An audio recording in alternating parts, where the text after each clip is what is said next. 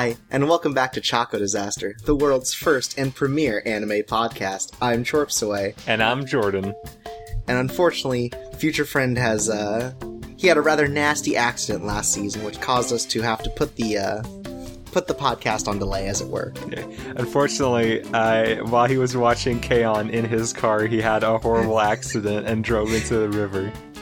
And unfortunately, they, they just couldn't recover anything except for the Blu-rays of K-On! Yeah, which were split between the two of us. He had thrown them onto the, uh, onto land to Yeah. make sure that they did not lose any of their retail value. yeah. I mean, even though he was watching them, strangely enough, like he hadn't even removed the shrink wrap from the packaging. is really impressive, honestly. Yeah. but unfortunately, Future Friend will not be joining us. No. Uh, so for now, it's just you and me, Jordan. Finally, our third wheel out of the way. We can talk about how much we fucking love anime. I love anime so damn much. God, I just love anime. Holy shit! I'm so excited for this season. Right? This season actually looking real good. It, yeah. So to explain our setup now, we're going to be doing one show that's just looking at all of the shows for next season and Mhm. doing kind of a rate and review sort of thing as on initial impressions. So as opposed to our like previous like preseason standard where we would only talk about the shows we were gonna watch, We're talking about everything. every single show. We looked at all of them. There are a lot. There Wow. are at first because I saw a, a video a while back talking about there's just or maybe it was like a series of tweets I don't remember, but someone was saying one of the problems with selling anime is there's just too much anime. And my initial response to that was, I mean, there's like maybe a little too much anime, but it's like what, like a 25 every season? That's not that bad, but no, it's like 50. There are like 50 every season. There's season. a lot of anime. like 50 is considered very high for a season still, Mm-hmm. but it's still more than like 25 per season. Yeah, Because there are some broadcasting stations that are just anime. that's true. Messed up IMO, but yeah, and so then we're doing this a couple weeks before a lot of the big shows drop. So we're letting you get, we're letting you know about the information ahead of time. Yeah. You know, you'll be prepared. Then later on, once the season ends proper, The previous season. the previous season. Yeah. We'll go back, we'll uh we'll talk about what we liked, what we didn't like, and how the shows we were watching ended up. Much like we did last uh last season, but now without as many shows in between, we're going to be able to talk more in depth about them at the end. And I think this is the better structure because this means we're more free to watch the series at whatever pace we want. Yeah, because uh, definitely near the uh, the end of the original Choco Disaster series, it, be, it was difficult trying to keep up with everything on such a breakneck pace. Yeah. And also, uh, it, I feel like this way it is easier, or at least easier to slot into the podcast when we uh, drop shows, and especially when we pick up shows halfway into the season. Yeah. And also, we'll do a mid-season episode that will, we're kind of just keep people up to date, what we're staying with, what we're missing, maybe a little bit of information, but not as much as we did with, say, our bi-weekly series. Yeah. So it's more of, you know, these are kind of the things that I see popping up, and we're going to save more of our analysis for the end of season shows. So that means that now instead of having a show bi-weekly, we're gonna have, uh, like three episodes quarterly, and two of them are gonna be very close together. Exactly. And that, you know what? I think that's going to work out better. Me, yeah, me too. So before we start talking about all the hot anime for this fall season, let's talk about some news. All right. Cause I got, I've got some news, just some, of some various things to keep up with. For example, the final block, uh, Blood Blockade Battlefront episode has gi- been given an air date. Oh, okay. It'll be airing October 3rd. Hmm. So about when the new season starts. And the episode's going to be 46 minutes long. Oh my. Yeah, so it's about double length. It's taking about a full season to finish. All right, because they also had like one recap episode, didn't they? Yes. So, uh, someone I was talking to about this said every, uh, every frame of this anime better be immaculate given that it's taken an extra season Yeah. to finish. And it's like, uh, I'm sure it's going to, uh, like, wrap everything up since they have twice as much time to do it all. hmm But I'm wondering what the end product's gonna be like at this point. Maybe at this rate, they should have just made a whole movie out of it. Yeah, maybe that would have been better, but this is this is what we've ended up with, and so we'll we'll take it Yeah. because it was a, it was a good series before then, before all this happened. Before everything went downhill production wise, it definitely showed a lot of promise. Yeah, so hopefully this ending will be at least satisfactory. Yeah. Um, some other news. Let's see. So, uh, on top of other releases, uh, one of the first, like, big name visual novels to come out, uh, you know, is getting a PS4 and PS Vita re-release next year, uh, in February. Oh, I just thought that was neat because, uh, it's like one of the, oh, the the name, the name. Hold on, the You name was know. you know. Okay, I thought you said you know as in I knew. No. And I was like, what? no, Probably not though. YU-NO. Okay. But um, the a lot of the staff that originally worked on it because it was like a 1996 PC 98 game Oh, okay. is like uh, a lot of the big name staff have like passed away. So this is kind of allowing to remake and kind of introduce new generation to one of the first really big visual novels to come out. That's So neat. that could be neat. Yeah. Other release things, um, Danganronpa 3 announced Mhm. because that just won't die. it's called. It has like a special name, doesn't it? It's like new. A new Danganronpa V3. Yeah. Everyone's new semester of killing. That was announced at Sony's uh, Tokyo Game Show presser, where they also announced like the Danganronpa action VR experience or whatever it was called. What? Yeah, they announced like a VR Danganronpa game for like uh, the PlayStation virtual reality headset. Huh. Yeah. this is going to be the first game to show up on a uh, on a major console because all the other ones have been on the uh, the Sony handhelds. Yeah. But uh, Danganronpa 3 looks to be on PS4 and Vita. So that could be neat. Or in Ronin, what have you wrought? the the fandom you have created has just caused this to. I'm sure it's all because of him. Yeah. Uh, other other news. There's a series of uh, Pikachu plushies by uh, a couple groups, uh, Omakase and Tokyo Otaku Mode, of uh, Pikachu in like more domestic uh, dresses. Okay. So uh, a series of plushes of uh, Pikachu like uh, in festival attire, or as a sailor, or as like a business intern, Mm-hmm. are being released uh, monthly. And finally, the releases have been uh, have been approved for the West Oh, okay. and all of them are like eighteen dollars. Oh, that's not bad. Pretty reasonable for like a plush that's being sent overseas. And they're like super cute. Like uh this the the one they focus on is the salary man or business intern one. Uh huh. He's got like a he's got like one of those suit coats on. He's got a little tie and he's got glasses. Does he have like the the like the really thick glasses with the circles in them? Uh not quite the circles, but they're definitely very thick Okay. glasses. He's That's a cute neat. little guy. There was um at I think it was the uh the American uh finals for like uh the like Pokemon for just like Pokemon like playing Mhm. the actual game competitively. Right. They had like this whole setup where like the big mascot for that tournament this year specifically was like uh, a captain like Pirate Pikachu Oh. and they were selling like plushies and t-shirts and it all looked great but they were only selling them there and like on location and i wanted one of those t-shirts too and it made me so sad it's unfortunate. yeah Other mascot news. So, uh, Sega, Sega has really been pushing Love Live as a mascot sort of setup. oh my Because not only is Sonic the Hedgehog, um, like their main mascot, they've included and have an official like Twitter and everything for, uh, Rin from Love Live. okay And that became the mascot that is now also becoming the face of Puyo Puyo. oh because like uh a lot like Sega has released like an official um poster and stuff of uh Rin from Love Live like interacting with Puyo Puyo may or may not be s- attached to the games yet but is definitely like part of their big marketing thing. that's interesting i didn't even know that uh love live was owned by sega. Yeah, it's it's weird. because it started as an anime right? Or was It's- it like a game I believe it started as an anime, turned into the mobile game, yeah turned into the multimedia franchise it is. But yeah, I I don't know how Sega got the rights to it, as it were, because they again they they have rebranded this character as their like semi-official mascot next to Sonic the Hedgehog, yeah or at least had for a while. well it's like the song goes you know love live and learn yep, that That's what Sonic the Hedgehog says. Yep. Every time he speeds up, that's what he says. Ugh.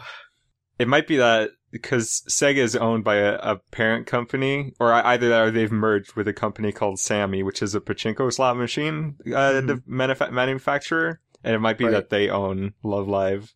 Oh, it might be. That seems about right. Yeah. Some other assorted news.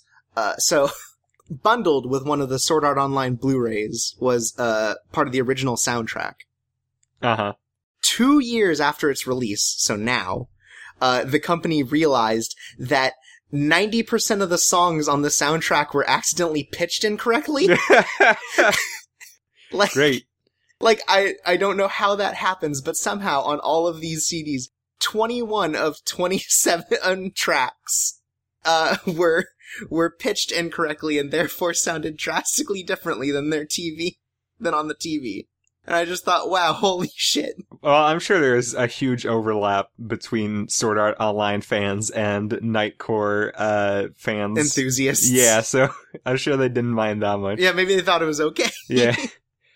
I just thought that's such a weird thing to also not notice until two years Yeah, afterwards. like no one said anything. Because we're talking original Sword Art Online, not like the second season Yeah. Blu-rays. That was like 2012, right? To that, the Blu-rays were 2013. Okay. And it's just like, holy shit. Incredible, honestly. No, that's really impressive. Here's the, here's the tweet from the composer of the soundtrack. Uh, to those that have been enjoying the CD until now, I've only just heard all of the mistakes in the songs. I simply can't believe I didn't notice until just now. I truly feel terrible about this, and I think they're gonna re-release something. okay. Yeah, uh, so any customers with faulty CDs can send their disc and like information back so they can be replaced with corrected soundtracks. All right. That's So nice. they're they're at least, you know, fixing it up. You know, two years after the fact. Yeah. Eh, it works out. Alright, and that's all the news I had for uh for this show. So let's get to the part everyone's been waiting for. yeah. The anime part. Yeah. So before the show, we uh we put together a list Mm-hmm. of all the anime this season. And we have them in a series of tiers. We're going to start at our A tier, what we think is going to be the best of the best this season. Or at least what we're, what we're the most interested in. Yeah. And we'll slowly go down until we hit the, the bottom tier, which has been uh, dubbed the Trash Garbo tier. Yep. Which is where we put all the things that uh, we believe are objectively bad. Yeah. Not just like shows that are boring, but shows that are like probably vile in some way or another. Right, and so we'll get to that in a minute and we'll discuss why each of those, but Yeah. that's that's our current setup. So let's start with our A tier. Mm-hmm. I'd like you to start. Okay, uh, first things first, we've got something that I've been super excited for, and I assume you as well. Yes. The second season of the anime Haikyuu, which is a Yeah. show about a high school volleyball team, and Hell it's it's the best. It's a really good sports anime. Yeah, it's um, it's got it's got great art. First of all, it's done by Production IG, which Mhm. is actually no small feat because I read the manga, and the manga actually doesn't look all that great. The manga has a very distinct style of if they are not very important to the panel, they are drawn very poorly. and everyone everyone looks fat because the way the artist draws chins. I Like- think it's charming. He doesn't like the way he closes the line is weird, so it looks like everyone has double chins. It's it, I think it's still a very charming art style, but yes, is, the yeah. uh, production IG very much cleans it up. Yeah, uh, like very clean art style, but great animation too. Um, oh yeah. it does one thing that I think is incredibly impressive, not just within the realm of anime, but even just media in general. Is very early on it introduce it introduces a character who at the start his main character trait is is a dick, but even right from then, like he is already relatable and understandable. Like you can tell what makes him tick and how he thinks and why he does that. Mhm. And that is so hard to do, and the fact that they get that right is really impressive. And every character is like that, whether or not they're jerks or not. You just immediately They- get they're a all feeling. very relatable. yeah, all characters have like completely understandable motivations and emotion and and emotions. It's just it's great. It's a very it's a very strong series. Yeah, And so a second season of that is just like give me more. yeah. Sure. Please, if you're if you're only gonna watch one anime this season, for my money, make it this one. All right. Then next up. No, hold on, have- hold on, hold on. oh, I'm not. okay. I'm not I wasn't No. done yet. Uh, Oh, I mean, sort of, but uh, I think because the manga for this is currently running in Shonen Jump, Uh-huh. and it's probably the best manga running in Shonen Jump right now. And as I think it's the greatest sports manga of all time. It's I- a very I, I I'm not big on sports stuff to be neither. fair, but Haikyuu is probably one of the like better things I've seen out of sports. Yeah, for sure. It's like I'll, t- I'll tell you this. I actually think the actual sport volleyball. I really don't like watching it personally, uh, just because of the way like a round is structured. But man, this series just sells it so good, and I I genuinely think it's like cream of the crop for sports manga. It's better than Slam Dunk, and it's better than Eye Shield, and you should watch it. You should check it out. One nice thing about Haikyuu is that while there's a lot of like there's a lot of the sort of like pausing in the middle of a game sort of stuff for like Mhm. monologuing and Yeah. you know kind of character building, it never feels like it really drags on as much. No, like they play a good number of games within the first season even though a lot of it's like training art kind of getting the characters to start working together Yeah. it's it's pretty impressive i think as w- how it balances kind of the whole story out absolutely. And speaking of Eye Shield 21, uh-huh it's One Punch Man. yeah done by madhouse so we already know that animation if nothing else is going to be good Yeah.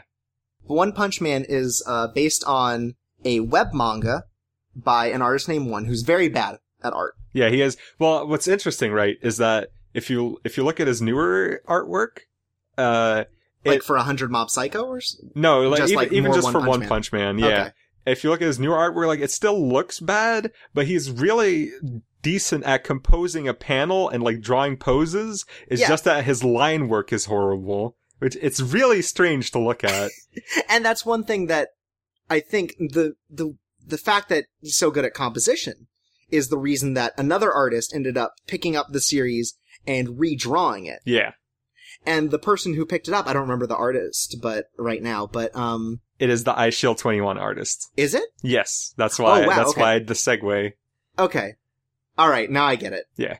But uh, the Eye Shield Twenty One artist picked it up and is really good at like this sort of. He's just really good. just really good at art in general, but using the composition from one and his style really like ups the ante of One Punch Man Yeah, because with there's a couple segments in like the One Punch Man manga by the Eye Shield 21 artist where like you can see how it would be animated from panel to panel because of how methodical everything is put together. Th- There are some parts of the uh his name is Yus- Yusuke Murata, by the way, and there's some parts where the where his version you can just take a couple of the panels and compose them into a GIF because that's how like smooth the transition from Yeah. one to another is. It's ridiculous. so One Punch Man being taken over by Madhouse is just like this is this is getting cream of the crop sort of stuff. Yeah, Like we're already taking something that really good composition, move to really good artistry, move to one of the most well-known uh companies in animation. one of the most prestigious, I would say. yeah, for prestigious. That's Yeah. probably the better word. So that should be really good, and I like that all of the um all the previews and stuff have really sold it as a as an action series, Yeah, which means that people who aren't familiar with it are going to get in real shock when it turns out to be a comedy series Yeah. about superheroes. we should probably mention what this what this a little bit about what about. One Punch Man is about. Yeah. It's about a man named Saitama hmm who has trained himself uh, so much that he is incredibly powerful to the point where he can defeat any opponent with a single punch. Just the one. Hence, One Punch Man. Yeah. And so, uh, Uh, in Japan, the series is referred to as One Pon Man, mhm. and it is called that because it is actually, in some ways, a tribute to like another uh, Japanese superhero called Anpanman. right, and that he's a probably one of the most famous like children's superheroes. Yeah, But One Punch Man is um it's really just the story about this guy who's really not a hero, uh, because he doesn't have his license or anything. hmm But he just goes around like helping the town every so often, just punching an enemy and then it dies and then he's done. yeah. Then he goes back to his normal day of uh, you know, just doing whatever. It's one of those series where the comedy comes from like the dissonance between the the characters' values and the values that the audience might perceive. Mhm. Uh, for example, one of the jokes that uh, happens like fairly early on in the series is uh, One Punch Man has a bad day, And at some point he says, if another shitty thing happens to me, I might just blow this planet up. Because that's the kind of thing he can do, and that's like, it's a lot Yeah. like that. He's just he's a very emotional sort of character, Yeah. despite trying to be very, despite being very like silly and kind of simple. hmm He's also got a lot of like values, just like yeah, like Yeah. that. It's um, it's really impressive. I think how well it hits kind of all the all the things you'd expect from both action and comedy. Yeah. Especially when it comes to Saitama, who's like a bald, uh, who's just like a bald superhero. hmm So while everyone else is like impressively well drawn, like occasionally you can tell even with um, was it Murata? Uh, the second guy? Yeah. He's called Murata, yeah. Yeah, Murata just draws like this very crude oval for his head. Yeah. Just like you can see a dissonance between the characters where like he very much stands out because he's so simple compared to everyone else. Yeah. Um, cause it's, it's interesting cause like all the other characters have almost like a bleach sense of like, like very edgy demon design to them. And then just having this character that looks like something out of a, like out of a children's superhero cartoon. It's pretty Yeah. funny. And like all all the villains and like other characters that appear, very again serious, uh serious sort of tone and everything. Like there's there's one main character who's like defeated just because he's like kicked in the nuts. yeah. Like there's there's a lot of very just like simple humor sort of stuff that works really well. And so One Punch Man looking good. Yep. Also, the first two volumes of the manga are going to get released in pocket form next month. I think they already were because the New York Times has them at the top of their manga best-selling list. I think that's pre-orders then. That might be pre-orders. Uh, it, it also runs, I think, in the American version of Weekly Shonen Jump. It might. I'm Yeah. not sure. Unlike Haikyuu, god damn it. Yeah, for some reason Haikyuu doesn't run in the English show- weekly Shonen Jump. Yeah, and like in, Jap- in Japan, One Punch Man doesn't even run in Shonen Jump at all. It's just on the internet somewhere. Yeah. Well, I mean, originally it is a web manga. Yeah, so- right. Please translate Haikyuu. So speaking of numbers, first we had the One Punch Man. Now we have Lupin the Third. Mm-hmm. And so uh, this is the newest Lupin the Third series uh, for 2015. Yep.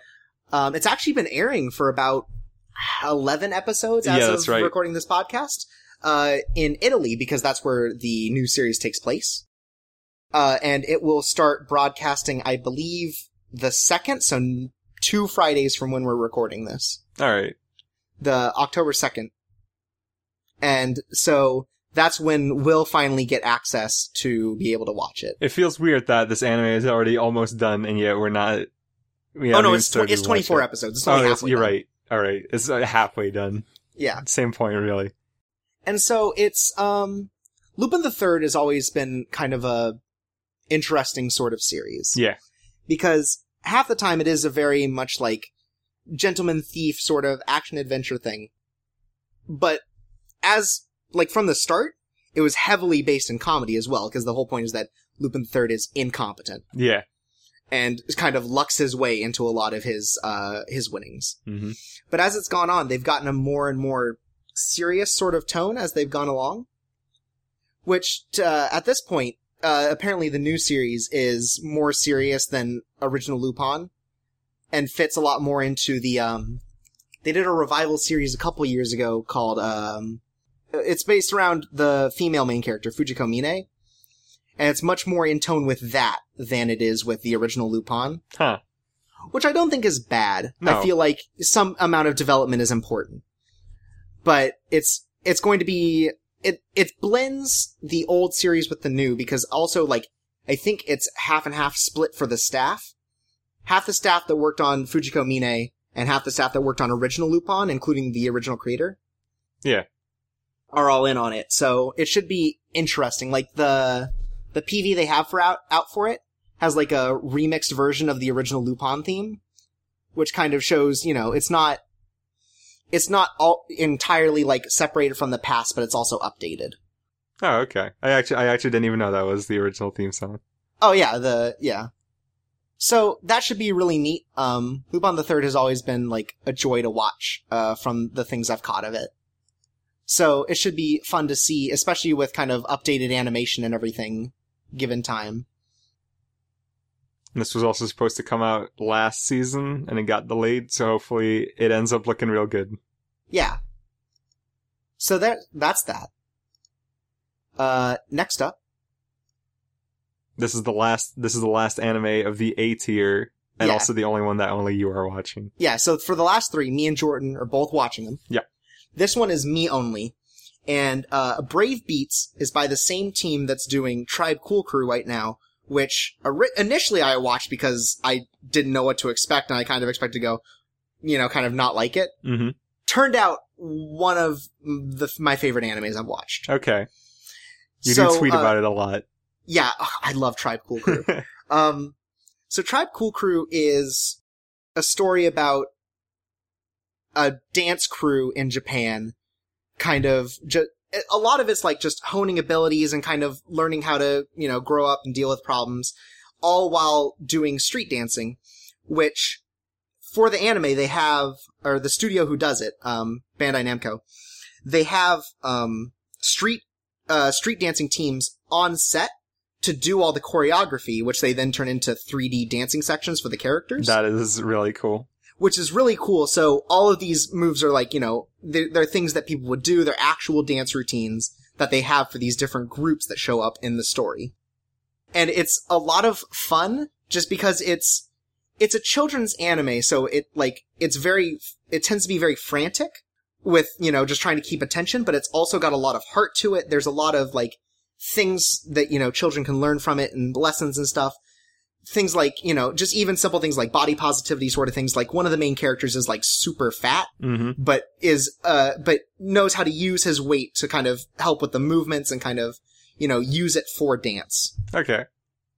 And, uh, recently the main plot has actually shown up. I think it's at near the end of its, um, it's, I think it's going to end in like two or three episodes because it's reached kind of the apex of its plot Okay. which has suddenly involved like anti-terrorism through the power of dance. And so it's it's just like this What is super this, Yu-Gi-Oh? it's the super bonkers sort of plot that I just it's just so charming because like it still fits in with the kind of concept they're doing cuz it all bases around this sort of like Michael Jackson-esque dancer Uh huh. that is like going around trying to do world peace and kind of the groups that are fighting against him and all of it is done through like the power of dance. So it's it's very charming and I think it's very nice and well animated. Um and this new one is apparently more of the same, but instead of like uh terrorism being the issue, it's like intergalactic war okay. about like some robot uh, some robot hits Earth and he comes from a planet of dance and because he's no good at dancing, he's to lose the throne to someone who's trying to usurp him. Damn. And so he teams up with these humans and other robots eventually show up and fight as well to gain back his throne through space dance. They have all of the, they have crew uh, on again to do like the choreography and everything. Oh, I'm so excited. See, I, I actually didn't even know until I was composing this like order list Uh-huh. that this and Tribe Cool Crew were created by Bandai Namco or animated by Bandai Namco's animation studio. It's Bandai Namco and Sunrise are the t- duo that work on it. Okay, so but that must mean that this is like some multimedia franchise, right? Um, the thing, I don't, it's hard to say because like with Tribe Cool Crew, it was just a single video game and the anime. Okay. So I don't know about Brave Beats yet. They haven't really said, announced a lot of stuff about it.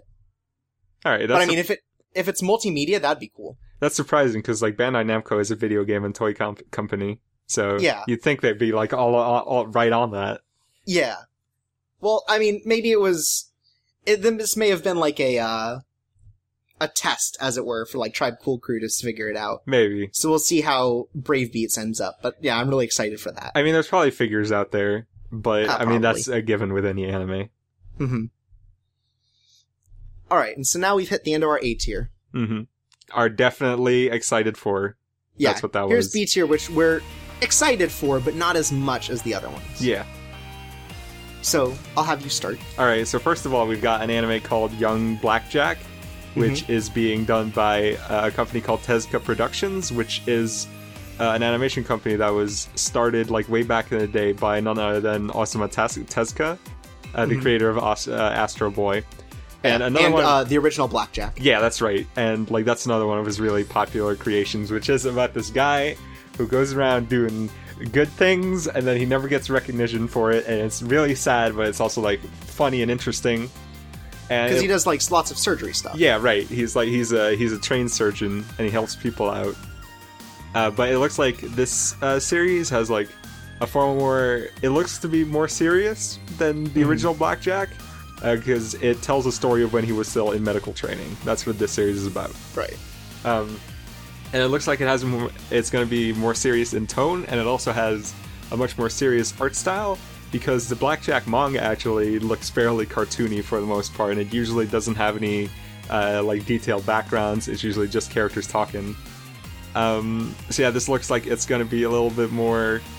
I mean, I hesitate to use the term mature, but I guess that's what it is because it is. Even the original manga had like a, took on some pretty serious subject matter a lot of the time, but it was like treated with a light tone, and it looks like this is going to give it uh, like take the story in a more like natural way. And I don't know, it, it looks interesting. I love Blackjack, so I'm sure it's going to be, or I hope it's going to be fun. So I, I don't know anything about blackjack really, besides kind of the basics. So I, I, while I looked at it and like, oh, that's kind of neat. I didn't think to watch it. hmm So, uh, and Young Blackjack not done at all by Tezuka. It was No. this is all all of it was written after his death. Yeah. So, whether or not these, um, I guess, go- ghost writers, they're not writing under his name, but like, they're you know kind of taking the the story of Blackjack and kind of reappropriating it for this different audience and everything. Yeah. We'll see how it works. So, like, it, it could be good. It could also go the way of the Astro Boy movie that had Nicolas Cage in it and be real bad. But I right, hope the, not. the live action one. yeah. I can't, I almost forgot that existed, yeah. and maybe it would have been better for that. Uh, maybe. But you can't have everything you want. Next up, we have uh, Concrete Revolution, which both me and Jordan are watching. Yep. It's by Bones, and uh, I believe it's also by a lot of the production behind uh, Fullmetal Alchemist, the original That anime could be. series. I wouldn't know about that. and it's about um, it's about uh, after some war. Uh, Japan has grown like technologically, and suddenly all superheroes and life, you know, like super life forms appear all at once in Japan. Mm-hmm. And so they've set up this like anti anti superhero sort of like robot squad to fight back against them. And that's as far as I understand about the concept of the anime. Yeah, um, like the concept sort of made me go, mm, I don't know about this. Because I'm not really into superheroes and I'm very not into giant robots. But the art looked so good that I had to put it on this list anyway and watch it and give it a shot. it's it's super vibrant. It's Yeah. a very like it's a very vibrant, colorful art style, Mhm. which very uh it's very it draws in really well and it's very engaging. I thought. Absolutely. And it seems like it's not just gonna be, you know, a a mech show or a superhero show. No. So it should kind of push that out of the push it out of the realms of a lot of the trappings that usually get caught with those sorts of things. Yeah. And so that should be neat. We're not going to be, I say, crying at the end. oh, we'll see. We'll see how much crying there is. I mean, maybe. hmm All right. Next up is a show I'll be watching, uh, called Comet Lucifer. Uh huh. Uh, Comet Lucifer, as far as I can tell, is sort of this like almost Treasure Planet esque sort of uh adventure anime. Oh man, and now you actually got me hooked on this already. or or almost or um kind of Gurren Lagann e. It's it's about these um, characters in a mining town on a, another planet where they a whole bunch of precious crystals are kept and they're kind of mining them in order to um to sell and profit off of. Hmm And one day, uh, the main character gets wrapped up in this huge riot in it by his classmates. And it's about an adventure of like, this guy as he kind of explores the world, you know, finding these crystals, engaging with people. And like, there's not a lot of information about what really goes on, but it seems like it's part like traveling anime, part some sort of like miniature mech battle. Okay. Cause like, cause it's not like big robots, but it's like he's going to be fighting against people also searching for these rare crystals Hmm. in like either like souped up space cars or like he's on some kind of weird like glider sort of thing, like Okay. space glider. So I don't know what it's going to end up like, but I'm interested to see how it goes because it seems a lot. It seems like a lot of things that are just dropped in scale to the point where everything seems more manageable for it. Okay. But the PV is like super unhelpful because Oh. it's a lot it because like watching it a lot of it seems like um kind of pre pre artwork like stuff as they're doing sketches for what like set pieces and everything That's where you get a lot with previews. Because I mean, when you like when you when you look at the way uh, anime production usually goes, like they they they don't have anything ready before the episode goes up.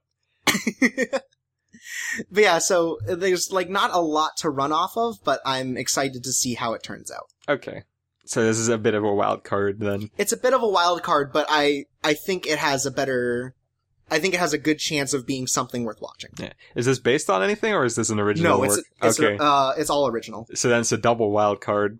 yeah for sure All right. so you have one next up Yeah, speaking of double wild card, uh, we have a series that's called.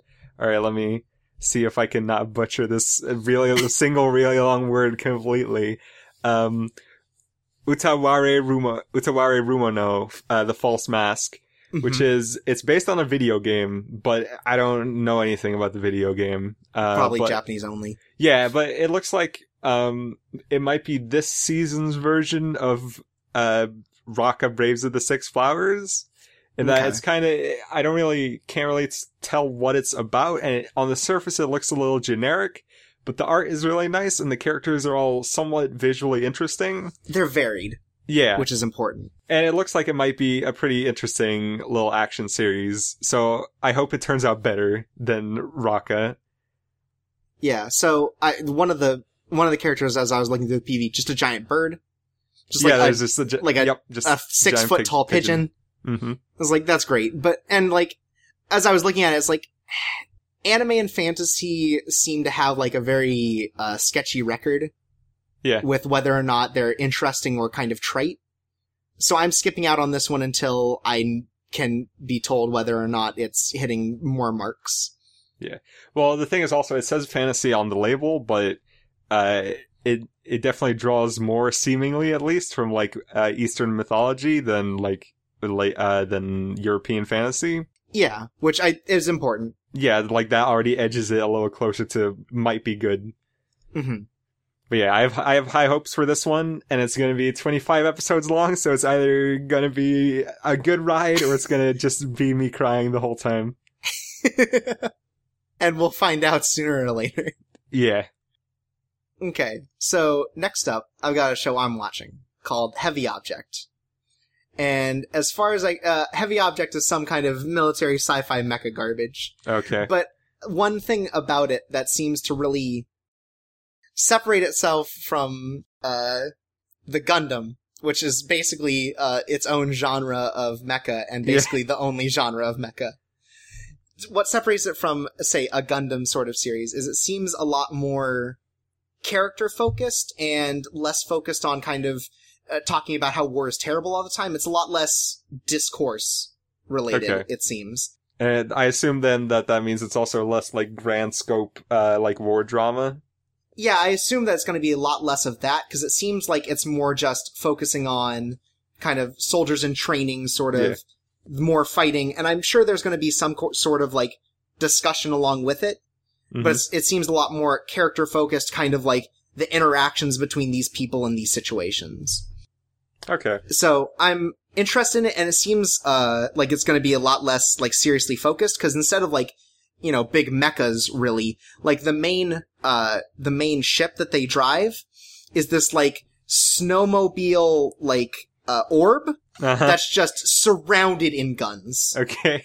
Like so like j- it's it's an orb that's basically on kind of like a turnstile attached to like like uh the snowmobile sort of treads Uh huh. and it's just got like a hundred guns just covering it. So it's like one of those balls that has like uh suction cups on all sides that you throw down the stairs, but instead of suction cups, it's just guns. Right. So like, already it seems like it's a lot more focused on kind of maneuverability rather than like the big humanoid mechas using swords and stuff. All right. Which, uh, I think pulls it enough away from kind of the things that I dislike about that sort of mecha series Mm-hmm. that I'm willing to give it a shot. Plus, it's JC Staff. JC Staff generally does pretty good stuff, at least as far as looks. When they're not trying to make that sort of online money, they usually make good stuff. No, that's A1, isn't it? That yes, but JC staff also tries to make this sort of online money.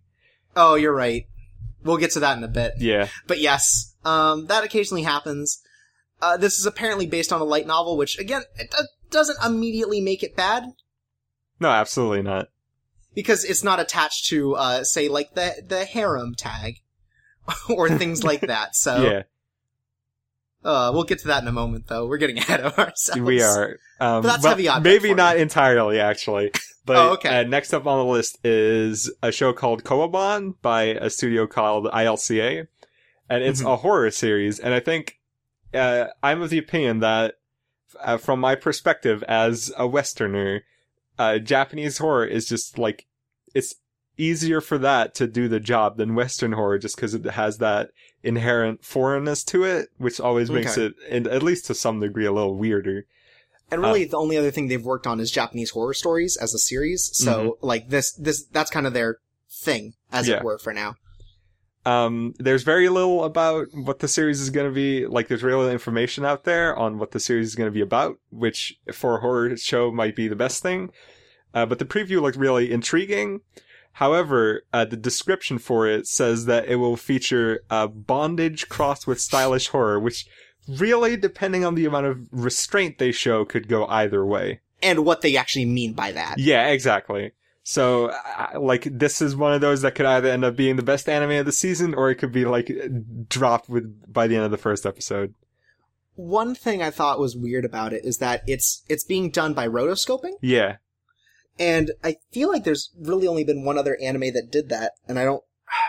I remember a lot of criticisms that it just looks too real, which like whatever. yeah, but, but it's an art style that is at once like kind of um uncanny and also uh very kind of relatable i think uh huh, because it's an art style where you go like i can tell that these were people and they've kind of drawn over them to be more anime-esque yeah, and so it's kind of a it's But kind of a weird sort of thing that might fit with horror i think better yeah. That's what I was thinking too. And I mean, the trailer really does look. It, you can definitely like tell sort of that it's rotoscope, but it Yeah. also it, it's ve- it's well done, and it looks more like it just has a very creepy out there art style then oh this is just something that's drawn over live action footage. So Right. it's definitely it's not used as a crutch or anything like that. especially since it seems like they're they're focusing more on the characters than the backgrounds because the backgrounds don't look like they're hardly lined in hmm while like there are a lot of hard lines on the characters Yeah. for their outlines and everything so to make them stand out more so it could be neat i Yep. i had this on a I'll, again i'll wait until someone else tells me whether or not this is like this is turning out good or not hmm for whether or not i'm gonna look into it. Because yeah japanese horror i think hits a different sort of tone than a lot of like western horror. Yeah. so it'll be interesting to see kind of what it does with that. Hopefully less bondage. I mean, for 30 years now, the West has been fooled into thinking that The Grudge is actually really good. And if that doesn't tell you just how much uh, the foreign nature of Japanese horror media affects our perception of it, then I don't know what does. Oh, also, this is going to be a series of shorts, so if it's bad, I mean, it's nothing lost, nothing Oh, is it going to be like short stories? Yeah, uh, yeah, it's 13 episodes of five minutes. Oh, huh. Yeah. That's interesting.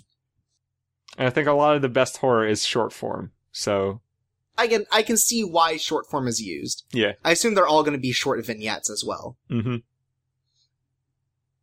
Okay. So that's that. So, last one on the B list is one neither of us are watching. I really just put it on there because I've heard that the uh, original show is good. It's the second season of Noragami. okay. uh, Nori- Noragami Aragoto, and it's it's about a um, it's about a middle school student who's hit by a bus while trying to save someone else who fell into the street, Oh no. And so she ends up becoming a half phantom because of it. and realizes that the person that she saved is uh, a Japanese god, like reincarnated sort of thing. Uh huh. So she ends up being dragged into this whole situation with gods and everything because she's supposed to be dead now. And while this person that she saved is trying to keep her in the living world, there are others that are coming and trying to take her away, Okay. which is something I never. I hear a lot of good things about it, and when I see it, it's like, oh, that's a nice animation style, but I've never gotten the urge to watch it. Hmm. So I just wanted to put it up there because there are people who like are really into it that I know, and so I was like, you know, if you're if you liked that sort of thing, uh, keep it up, Yeah. sort of thing. I thought it was interesting because it was the only show in the like definitely excited and maybe excited tears that we had that wasn't being watched by either of us. Yeah, So I was sort of curious about it. But that's just alright. kind of why I pushed it there. Yeah. More so than some of the other like sequel series that we'll get to in a minute. Mhm. But that's the end of our B tier. Yep. So I'll have you start off the C tier since your uh, is on first. All right, so now we get to the C tier, which is maybe this is going to be good, maybe not, about a 50 50% chance. This So- is the more questionable. Yeah, or set. at least the ones that doesn't necessarily show potential, but it could have it. You never know. You never this is you never know with anime. Mm-hmm. Um, the first one I've got on here is a series called Hacka Doll the Animation by creators in Pack and Trigger. Um, and it's going to be a series of shorts, 10 minutes, and it's going to be about these sort of idol looking like things that are the perso- personification of apps.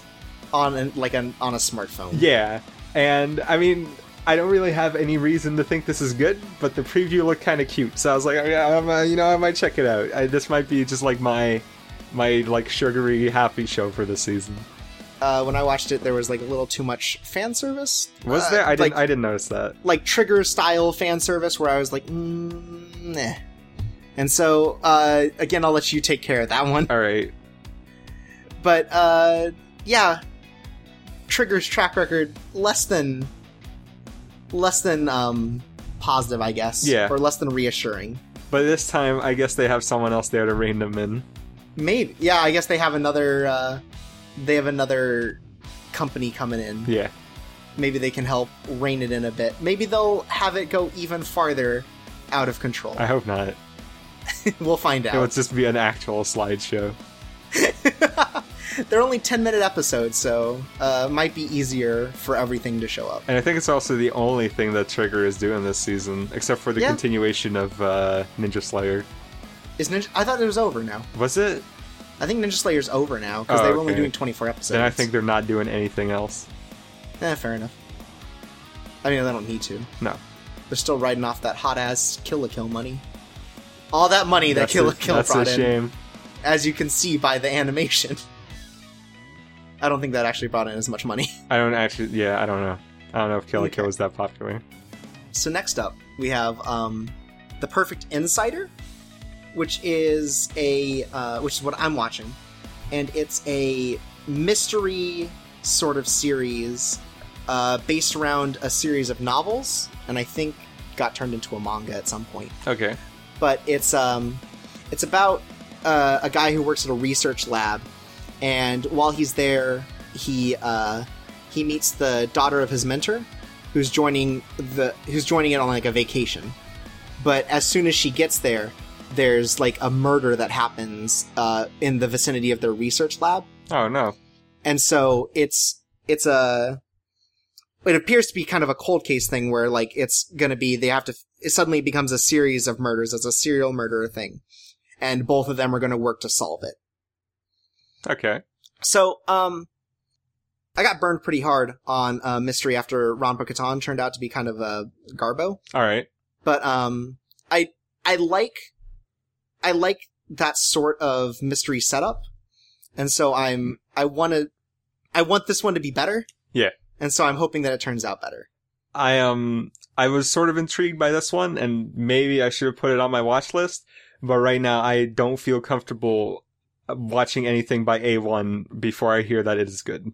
that's fair Uh, so there, there's entirely a chance that this is going to be like their try hard series because they obviously they make bad stuff like Sword Art Online that's guaranteed to make money. and But- gate Yeah, but I feel like that is in surface in service of make of getting to make anime that they actually want to make, such as the three seasons of working. Right. And this could be one of those things. Who knows? But it could also be fucking the worst. Mm-hmm. You know, that's the thing about anime. You never know. it's impossible to know. It's like it's like a box of chocolates, but actually some of them are poop. Never have I heard a more um a more apt description of anime. Unfortunately, I looked up more about the Perfect Insider. It looks like this art style is going to be a lot like grayer. It's like a lot less wa- it's a lot more washed out than the original, which is a little unfortunate. The original being The original like I think it's based I think it turned into a manga at some oh point, okay, okay. but all right. It's like a lot more vibrant and I think a juxtaposition like that would be better than trying to have the whole like mood setting kind of setup like that. Yeah. So next up is a mystery series you're picking up that I didn't, uh, for similar reasons why you didn't pick up, uh, The Perfect Insider. Yeah, this one's called A Corpse Buried Under Sakura Sakurako-san's Feet. Uh, that is the translated name because the original name is wicked long, and I didn't want to put it on this in this document. so if you're, uh, let me quickly pull up the original Japanese name, which is Sakurako-san no Ashimoto ni wa shitai ga umateiru. yeah, that's right. Um, it is a series that initially on the service I was somewhat uh, intrigued with it, but it definitely like I had doubts about it, about it. Like I have doubts with every like really dark mystery anime series. There's always the chance it's going to get gross and creepy in some way. Right. Uh, but I have a friend whose opinion I trust partially, who's read one of the books, and he said it was really good. So I'm gonna give this anime a cautionary chance. Yeah, so this is a series that I looked at and I thought, oh, also a mystery thing. hmm But, like, it, the way that it describes itself in, like, the, the preview for this sort of thing is a little weird. Uh-huh. So I thought, eh, it's not quite, I don't know if it's going to be quite what I'm interested in. Cause it seems like it's, it could be like murder mystery. It could be just like archaeology mystery cause it seems to be heavily based around bones. Yeah. So, uh, and not the TV series Bones. No. But, uh, so me and Jordan are going to be covering each other for mystery series this Yeah. season and telling each other whether or not it's the good stuff or the bad stuff. And then you have one more show you're watching from this tier, so yeah. I'll let you take but care I of actually that. have to figure out which one this is. This is that the- really that really inspires confidence and oh right that okay um so this is a, this is a series called uh, komori-san wa kotowari nai nai and i was like actually Komori-san can't say no or something. yeah like that she yeah she can't refuse um and i was like like really up until like a couple minutes before we started recording i was considering whether or not i should put this on the list. Um because it's uh, a seinen which means like meant for adult uh like slice of life comedy that's based on a four tile gag manga. And it's for like uh kind of uh um, late teens, early twenties men. Yeah, and it's the story is basically it's about this uh, junior high school girl who is just too nice to decline when anyone asks her for a favor, and because she's like always like doing stuff and running around getting things done, she has achieved super strength. Um, and that is like sort of the basis for like what I assume all the jokes are gonna be about. Like I think the art style looks really cute, and that's like the main thing that like is interests me. And I mean, I'm always down for a good comedy show but there is like of course the chance that uh, this is going to be this season's Danchigai and it's immediately going to be like oh I, I fucked up Right, because also it's a short series. yeah that that is in that way it is also similar Uh, the Danchigai. yeah yeah, that, when I first thought, it was like, is this going to burn you like Danchigai did? I hope not but it, I I don't know I just hope it's going to be good Yeah, because as soon as I read the, oh, 14 year old, too nice to decline requests, it's like, I'm what out. of requests yeah, exactly. So it's like, I'm out. So next up on our list, we have, uh, the third season of YuruYuri. yeah we've also we've reached the end of all the shows that we're going to be watching just by the way no titty this season not on purpose at least Yeah, for better or worse, we decided to skip out on that this season. Maybe for the best. Yeah. Well, now that we're not doing bi-weekly, we can't just drop it at once and immediately talk about how bad it is. Uh huh. Because that's en- that's engaging content. Mhm. So yeah, YuruYuri. Um, Tropes, what's your opinion about this series? I'm trying to find the the thing about it real Okay. quick. Make sure you get the right one because there's a uh, There's also the series of shorts. yeah. So, um, YuruYuri season three, like, uh, I don't know much about YuruYuri. Um, it's, it's a slice of life about, uh, middle school students that are all just in a club about, uh, doing whatever they want. It's, I think it's like the, It's like The the, amusement club or yeah, the amusement club. And so they just kind of do whatever they want. And so it's kind of the adventures of these middle school girls as they do whatever, kind of K-On-esque without Uh-huh. the music. It's it's uh, it's a series I've watched a couple episodes of, Mhm. and I'm like hesitant to watch more because it really toes the line between being just like a just a kind of like a cheery, bubbly, funny series. And being like just a little too maybe creepy, maybe moe blobby for me to enjoy, and I can't really get a grasp on like what side the series is really trying to be on. Mm. Uh, so it makes me a little uncomfortable. despite being like the anime trash sort of guy uh, on this podcast the whole time, right? Like realistically, K-On! is the only real moe blob trash that I'm like super into. Uh huh. So like when I saw YuruYuri, it's like, eh, you know, whatever. It doesn't have like that. Eh, edge is not the right word, but it doesn't have that like. It doesn't have that thing that It pushes doesn't have it- that quality. that quality that like pushes it against other like slice of life sort of Mhm. stuff. I also, like for the viewers at home, you have to understand that K-On! and YuruYuri are not two shows you can compare directly, because K-On! does have a plot, and like it has characters that develop. Whereas YuruYuri is very much a gag series. Right, but I, I want to say is like as a series that are both slice of life and Yeah. like surra- as a group of uh, a group of ladies. It's just like K-On! has the music thing going for it, which is what me- originally drew me to the series. Okay. YuruYuri is just like uh, girls in middle school doing whatever, and like that doesn't interest me as far as something with another aspect to it. Okay. So third season, sure. If you're into that, go ahead. If you're like it, you're probably gonna like this. Hey, Charps, have you ever seen that one Twitter account that's like just uh, pictures, and then there's like a picture of a Japanese like anime I school girl? Yeah, that that's from this. That's YuruYuri. That's yeah. ImageBot, I think is what it's called. Yeah. I don't know what what I don't get it. It pulls from an API of someone's Google searches and then pulls an image from Google image search of it and then uh, pastes that uh, girl onto it. Great. Bless you, ImageBot. So then we have next a different mystery series that just like nothing, nothing about it grabbed me. Yeah, I just, uh, I mean, I don't think there's no trailer out for this. I think. There's no trailer out Yeah. for it. It's called Kage Wanai or Kage Wani. Mm-hmm. and it's it's about a guy who is trying to figure out like the background of these like kind of hideous monsters that seem to be appearing uh in the present time Yeah. It's and it's it, it's like it's supposed to be some kind of like panic suspense sort of animation so i assume kind of cthulhu-esque maybe. but the art style is not immediately gripping I uh, f- just from the poster alone, which is really all we have to go off for this series. I don't know how that style would translate into animation.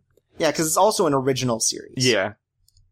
It's also being produced by like Tomovies, which I think is a new company, yeah so or at least their animation branch is new, if I remember correctly.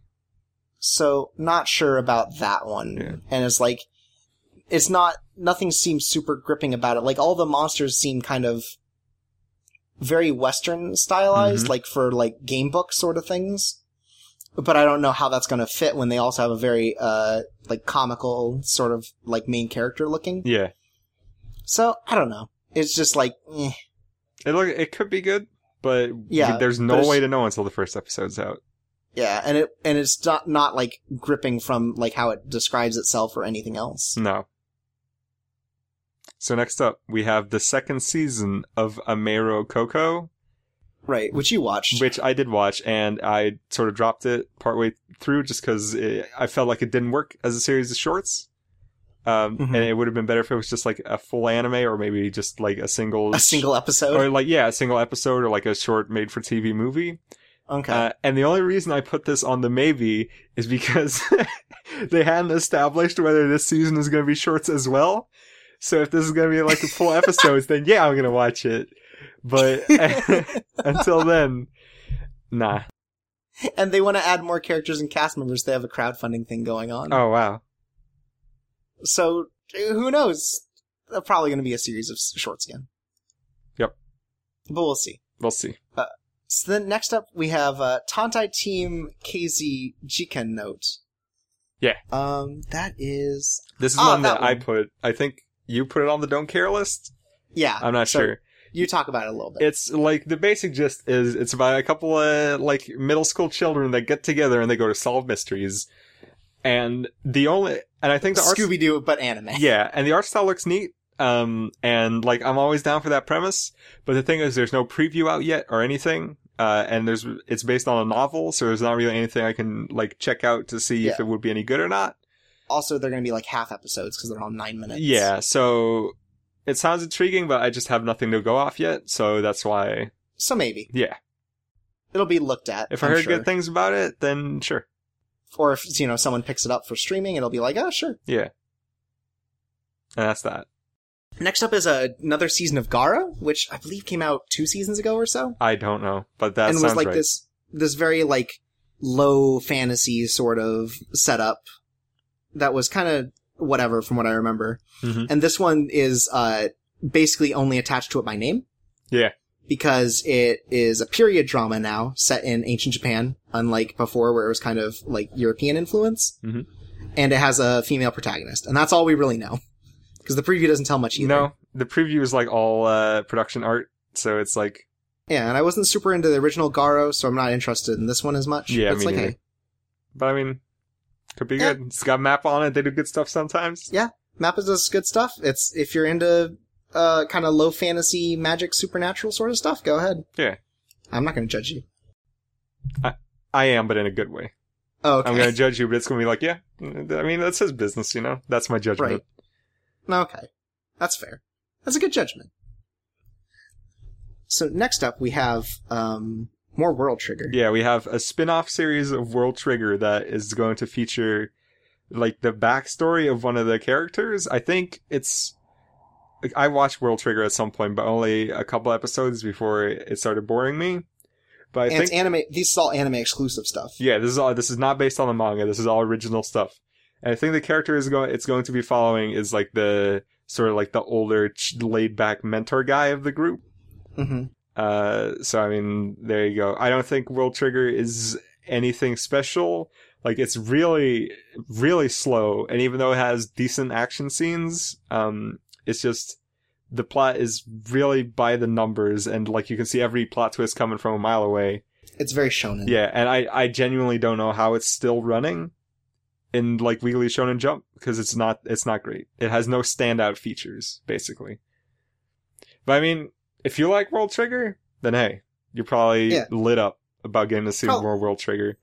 Yeah, and I mean, like, if it's stuff that's original, it's like you don't have to worry about, oh, I've already seen this Yeah. before. And it's also like if or at least the episodes that I watched were like probably the best looking stuff Toei was putting out at that time, which was weird. But Mhm. I don't know. And I assume this is going to be done by Toei as well, although that's unconfirmed.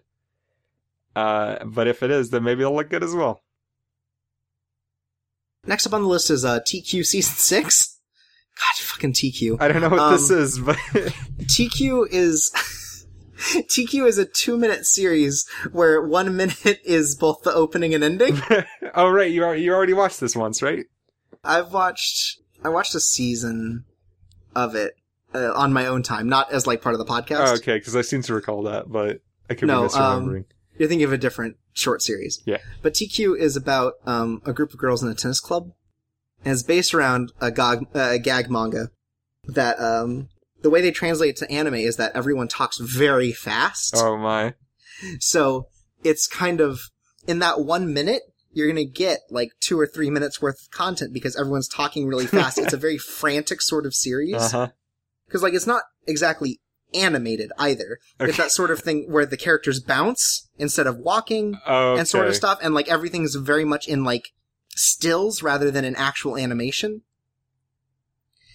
Teekyu is uh, incomprehensible, honestly. All right, so this is the kind of thing that's probably only exists just because it's so cheap to make, rather than because there's a, a fan base, an established fan base for it. I believe this is done by the guy who also does the gag manga. Um, I'm not sure if that's true, but I know that it basically this group just does Teekyu. Okay. And like, they had, they, they announced season five like last season, and before it had even finished, they'd announced season six. All right.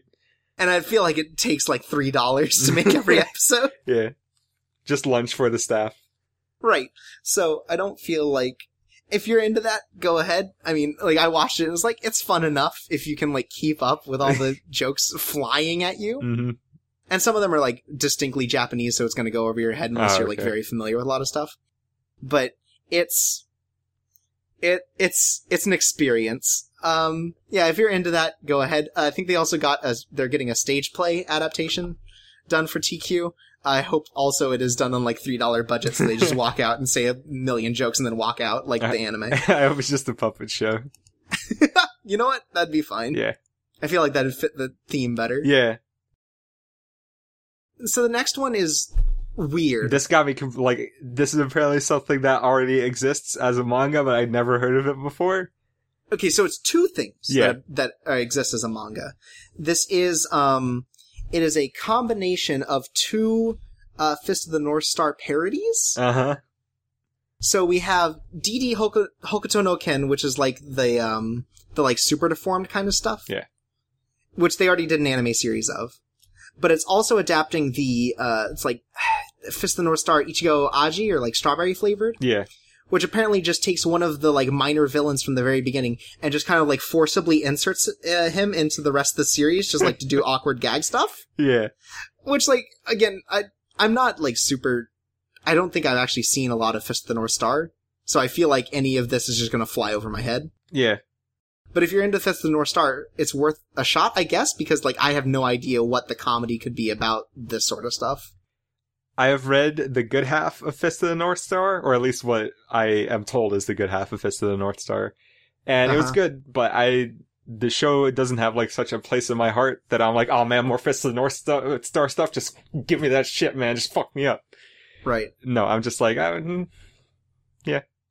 it looks like it's going to be very much a like heavy Japanese parody sort of series. yeah, that because I just because I just looked at the 30 seconds of uh, preview that they gave, and Uh-huh. it keeps cutting between the sort of like very like Fist of the North Star style animation and then this like super deformed sort of thing. yeah, And at one point, the cat from Yokai Watch just shows up and punches the shit out of one of the characters from Fist of the North Star. oh man, So like, uh, you know what? If you're into that sort of like very wacky Japanese parody, go ahead. You like Fist of the North Star, but it just seems like such a weird like niche thing to do in 2015. yeah, definitely. Like who? Fist of the North Star has been has not been relevant for a while. I feel. Yeah, I mean, no one. It's not really like it's a it's a good series that I think has stood the test of time, but it, it's not really something that is, is timeless or has stick like has stuck in the public consciousness in the way that say JoJo Part Three has. Right. Specifically part three. Well, that's like the most popular part, Yeah. right? hmm Uh, the only reason part four is more popular is because this is Araki's favorite part, so they keep making shit for it. As it right, turns out, is maybe like a better comparison is Dragon Ball Z, I guess. Yeah, Dragon Ball Z has definitely hit the, I think, consciousness, uh, the public consciousness better. Yeah. Because it keeps getting remakes rather than, uh, Fist of the North Star, which had its original run and that's kind of it. But I mean, even stuff that just like st- like started and ended, like say maybe Trigun or Cowboy Mhm. Bebop, like that is like stuck in the general mind, or maybe that's just in the West. I don't know about Japan, but Fist Yeah. of the North Star, you really only hear like major anime and manga fanatics talk about it, and I don't Mhm. think the general public really cares. Or you see people that talk about, like, the French opening because it's really silly. Yeah, But, yeah, so that, I just feel, it feels strange, but, I mean, sure. Sally, this doesn't look like complete garbo because then we could say something along the lines of "You're already dead on arrival." Damn, that would have been good. Yeah, I'm glad that joke made it in, though. Alright, and then the last one in our C list. Mhm. Uh, Card Fight Vanguard G, uh, Gears Crisis Hen. yeah, or uh so uh card fight vanguard is a very um so like if you if you look at like the hot blooded sort of card game shows Yeah. like uh yu-gi-oh or um or say like Future Card Buddy Fight. Yeah.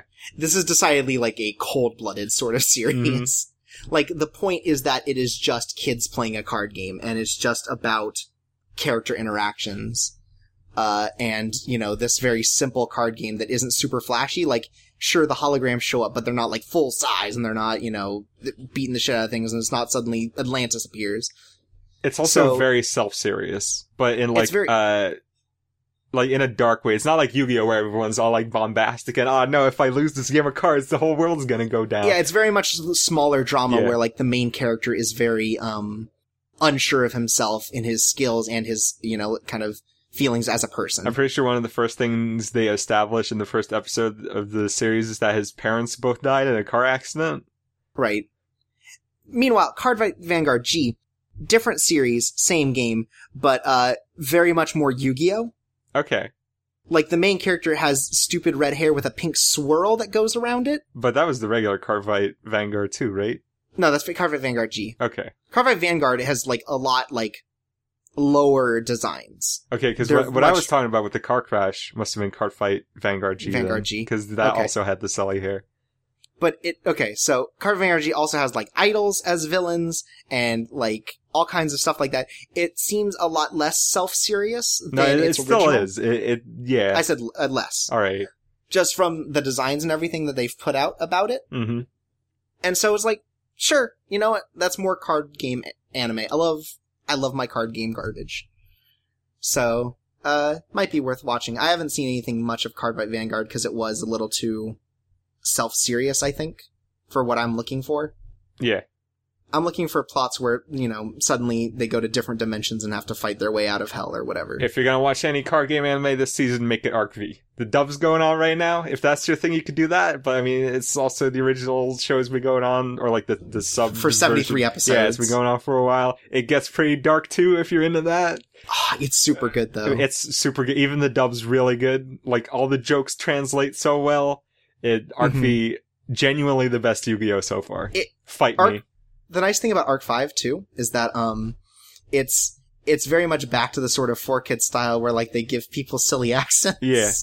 In order to like differentiate them a lot more. So they have this like Japanese dude with a pompadour and in the dub he's got a southern accent. Yeah. Like super heavy too. It's great. But Arc 5 rules. Arc and Five so is super good. uh let's see. So now we're at to the D tier.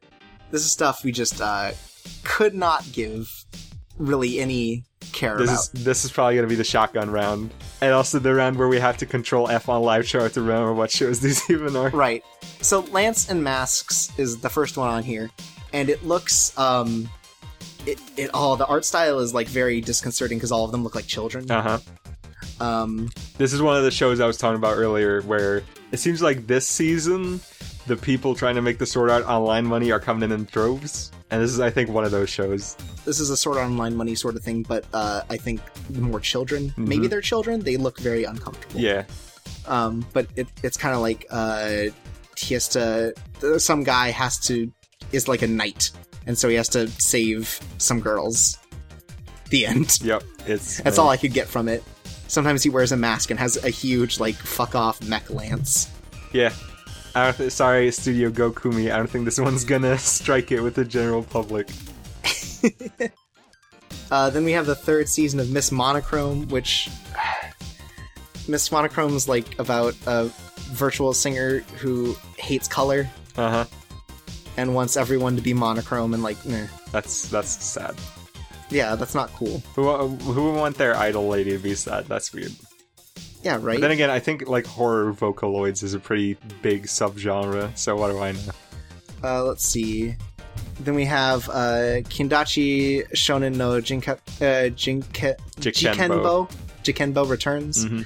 um, which is a continuation of some sort of like mystery, seems very like case closed esque Yeah.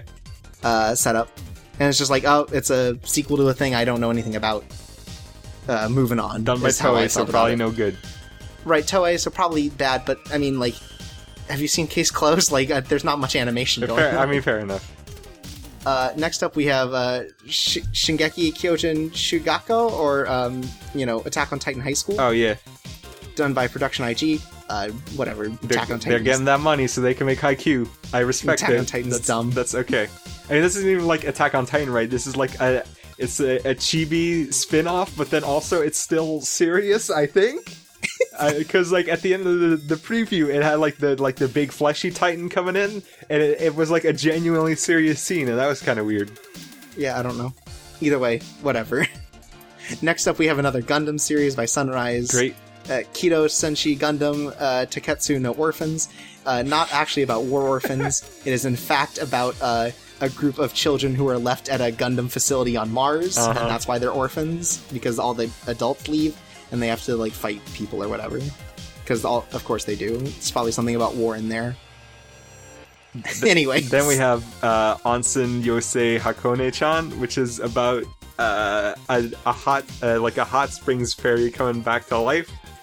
But What? Yeah, or like she's she's laid this. dormant for a lot of years, and now she's come back to life. Except she has taken on the appearance of a young girl. So. uh, Maybe creepy, maybe not.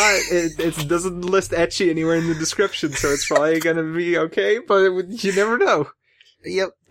Next up, High School Star Musical, which seems like another thing where they're like really pushing on this um this like boy idol sort of thing, Uh huh. like trying to catch in on that Utapri money. Although I heard that the last season of Utapri not as good as the other ones, where like guys turn into like leopards and stuff. But um, that's also I thought, oh man, is this the anime version of that High School Musical manga? It's not. So I was disappointed that way. That is a, a shame. I was under the impression that was that as well, because that has the same name, right? High School Musical. I don't know if it's High School Star Musical, but I was like, oh man, that has the same three words. Yeah. Um, Osomatsu san, san is, um, that's, I liked the art style when I looked at it, Yeah. but it's also uh, based on some 27 year old, uh, manga television series about, um, sextuplets Yeah. who are all in love with the same girl and now they're, uh, grown up and adults and it's just them dealing with it. And I feel like without context, it's just going to be impossible to understand what's going on. Okay. And that's why I put it on this list. Yeah. That's part of the list. Then there's uh, Hidan no Aria AA, which uh, is if you've ever seen one of those pictures that people post as a joke to make fun of anime, where you see a little girl where it's like the generic anime art style, but it's like they they took it too far. Like the eyes are The too eyes big have- and too too far far. apart. Yeah. That's this to the max. And then also it's one of those shows where it's like cutesy little girls in like a really dark, serious situation, which is already like recipe for disaster. And they all have guns and stuff. Yeah, it's it's the worst. But what if my anime waifu had a gun? Um, so, uh, Dances with Devils following that is a Brain's Base, um, otome sort of story. It's an original thing, but it's like, uh, reverse harem, like, oh, this girl's at school and then suddenly she has to, li- something bad happens and she has to live with five hot demons.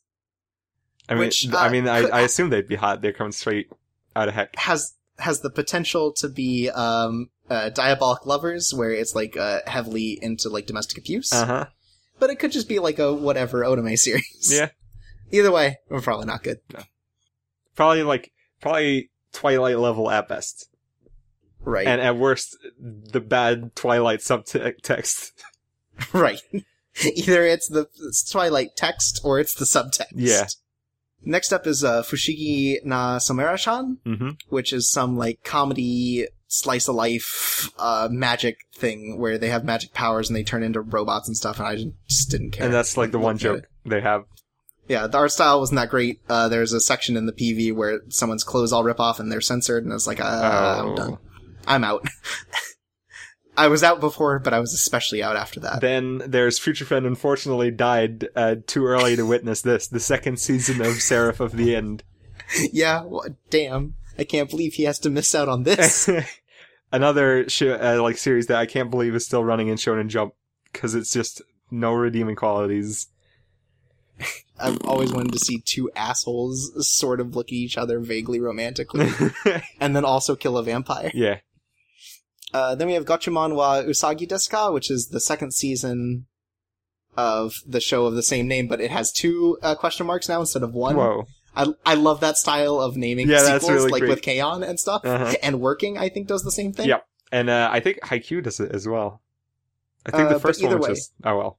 Yeah. Well, either way, um, this one is about some girls that work at like a cafe. hmm Great, Ameiro, Uh, Cocoa, but but with moes. Yeah. There's like I super mean, moe. one of the, like one of the character in Ameiro Cocoa is pretty moe, but Okay. But yeah, so there's that. Yeah.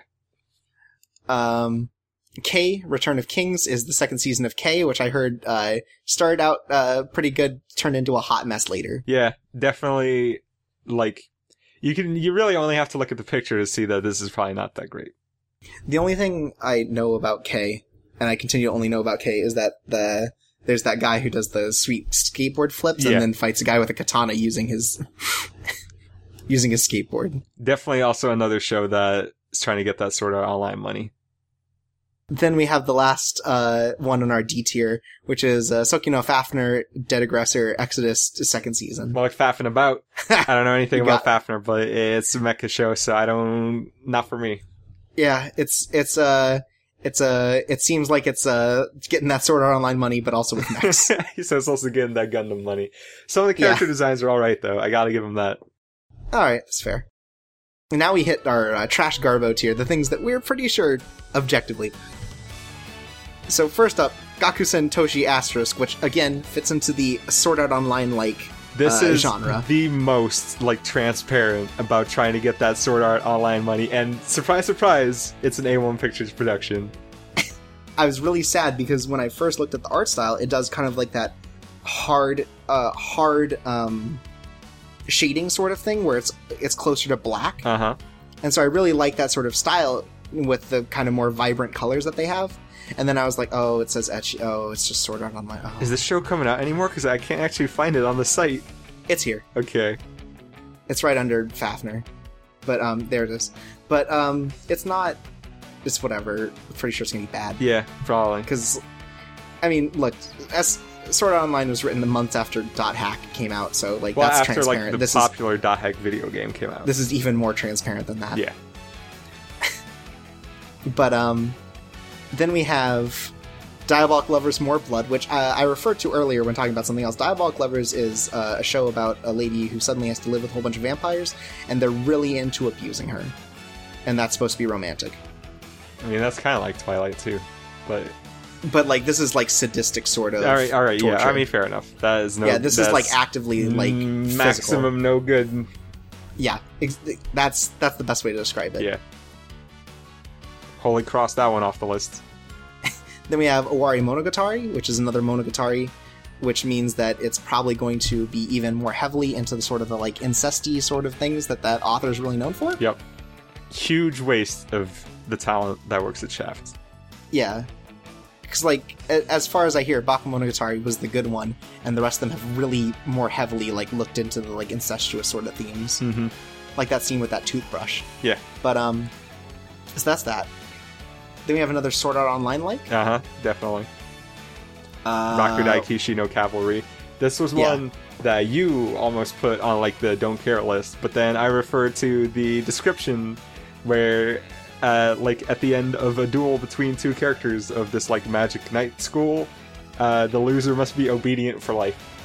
Yep. And that it's a school sword action story. Yep.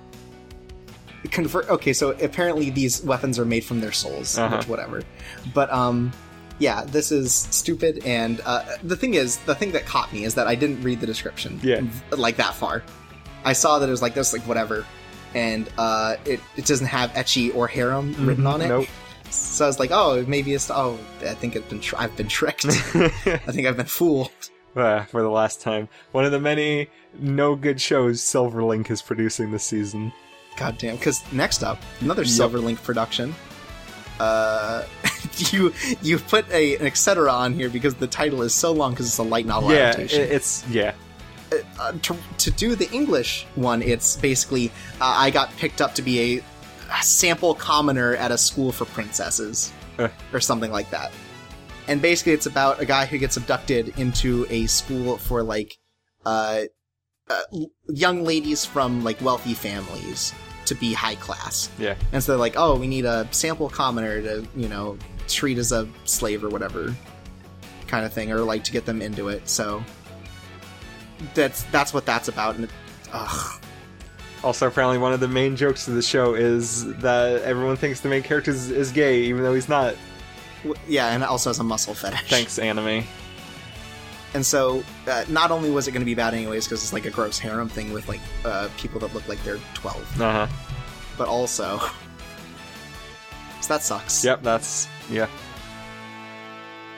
Then we have uh, Anitore EX, which I originally also didn't have on here until I realized the implications of it because of other shows like it. Yep. Uh, it is about five young girls who uh, exercise. It is basically this season's Pillow Boys. Yeah, except uh, Even worse. I don't know. Pillow Boys got pretty bad. Oh, did it? I only watched the first episode. Whew, boy, some of the implications in there. But um, but it seems like one of those things that could either be like the Moavation style app, where it's like, uh, hey, fat nerd, why don't you work out? like, I mean, that's okay. But like, it also could be like, um, what is it? Uh, is it like training with Hinako? I don't know. There's like a series that's like, uh, some big titty girl that like sleeps and also works out and it's like very fan service heavy and it could end up like All right. we're we're we're nipping it in the bud early by just assuming that it's going to be bad. Yeah. Next up is uh I hate pronouncing all of these names. Yeah. Uh, you do this one. All right. It's uh Taimadao Tai Madao Madao Madou Mado, Mado uh, Gakuen 35 Shiken Shotai Shotai. which is which is some kind of military. It's a Sword Art Online like. Yeah, but it's with the real military, I guess. Yeah, it's it's with a military. uh, No, an anti magic academy. Yeah. So the military fights sorcery, and also it's etch, ecchi harem fantasy. So it's it's sorry, it's a gate like. Yep. So another Silver Link production. Thanks, Silverlink. Thanks. Oh, th- oh no! The main character can't use guns and can only fight with a sword, the most honorable of weapons. Yeah. And then someone who's really good at uh, pi- an ultra elite pistol master That's me. joins the platoon. oh, okay. Then So there's uh, Shinmai uh, Mao no Testament Burst, which Uh, AKA the s- sister New Testament devil sister. oh shit devil oh New that, right Testament. that's what this is. I keep forgetting. Yeah, So this is like the And new this is the season? second season. Oh god, they have a second season of this, which that sucks. yeah, that's a real shame. Yeah, it's about a girl who uh, gets real horny when she says no to someone, and so she has to get jerked off. so that's like the opposite of that one show I'm watching. I mean, What? but with no none of the horniness. Wait, what? it's like the the girl that can only say yes. Oh, right. Yeah, Except it's the opposite. It's, it's not as gross. yeah. I, I I, mean, hopefully we have no God. confirmation of that. Yeah. Hmm. No confirmation yet. But yeah, so that sucks, and I'm sad that they're making another one. Yep. Because now he has a full harem or whatever. Yep. But, um, yeah, so let's see. Last on the list. Last on the list is, uh, Valkyrie Drive Mermaid, which is a multimedia series that's getting an anime, and then soon after is getting a game, and then probably something else. No. But, uh, it's about It's Uh-huh. about these girls who are who fight and they get sexually attracted to other girls. and then when these girls kiss or do something vaguely sexy, one of them turns into a sword and then they fight. Um so it's like Soul Eater. It's kind of like Soul Eater but like these really grossly animated um women. So it's like Soul Eater, not. yeah, like Soul Eater not. They kind of grossly kiss and then one of them turns into a sword and then they fight someone else. And like the main character is like this this red haired girl who turns into a sword and is a mermaid. That's why it's called mermaid. Okay. She's not a real mermaid. She's a mermaid because she turns into a sword or something. Yep. But um, and then the other main character is some one winged blonde lady who doesn't know how to close her shirt. Maybe she has, her boobies are too big to do it. I don't know. That's an excuse. I, I want to point out, by the way, that Soul Eater is actually really good, and I like it a lot. Right. Soul Eater not not as much. No, I mean it's, it's all right, but I said not as much. not as much. Yeah. But yeah, so uh, I think that's all the anime. There's at least one that we missed. Uh, I can tell you right now, and that is a show called uh, Kets- Ketsuekigata-kun Third Season, which is apparently like a comedy about the stereotypes of blood types in Japan. oh, we did miss that. Yeah, and which is a really strange premise to me because at least where I come from, and I assume where you come from, blood types don't matter at all. No, but it's a it's a heavy thing in uh, Japanese culture, Yeah. and uh, is actually uh, derived from like uh, racist Nazi science. Oh, okay. Yeah, about how not like your blood type and also your um your star sign are like heavy indicators of what you are going to act like and your compatibility with other people. Okay. I did a write up about it at some point, but it's like Yeah, that's it's a very it's a very silly sort of thing. I remember one politician was like, "I am sorry for the actions I have done. It's because of my blood type." oh my. happened at least once. But that's why in a lot of like game uh, manuals and stuff, you'll see blood types because it's supposed to be an indicator of their personality. Learn something new every day. I think Final Fantasy VII had that very heavily ingrained. So that yeah. that's that show. I've never seen it before, and it doesn't look that interesting to me. So yeah. Anyways, so that's that's all the anime. there's also a couple kid shows that They're, we didn't they're kid but- shows we didn't list because for the most part they're probably not going to make it over here. Is the thing. Yeah. And also, a lot of these don't get announced until like two days before they air. So we Right. couldn't uh, included them in this. Right, but like a lot of the kid shows aren't going to make it here anyway, so we we covered all the ones that are possibly going to be like licensed or at least fan subbed somewhere. For better or for worse. Yeah. Like I'm sure Crunchyroll will pick up Sister Testament, Devil's Testament. Yeah. I'm sure they'll get a package deal from Silverlink. Thanks, Silverlink. oh, wow, that's a lot of anime, that is so much anime. And we're watching. All of it. yeah, we're gonna watch every single one. Uh, we're close to even. You have a few more anime than I do. And I'll, I have a lot more maybes than you do, so Yeah. So we'll see how things turn out, and uh, in in a couple weeks, once the season's over proper, we'll be back to tell you about uh, what we thought about last season, any of the shows we stuck with, and uh, what what made us uh, stay or drop with them. and maybe even some shows we picked up partway through. Yeah, because I mean, we didn't end up talking about that for last season. Yeah. So, join us next time when we talk about that. I've been Shorps away. I've been Jordan, and now to put an end to the podcast and to honor the memory of our of our good buddy Future Friend, uh, we're gonna play his favorite song. Thank you for all you've done, Future Friend. You're always with us in our hearts.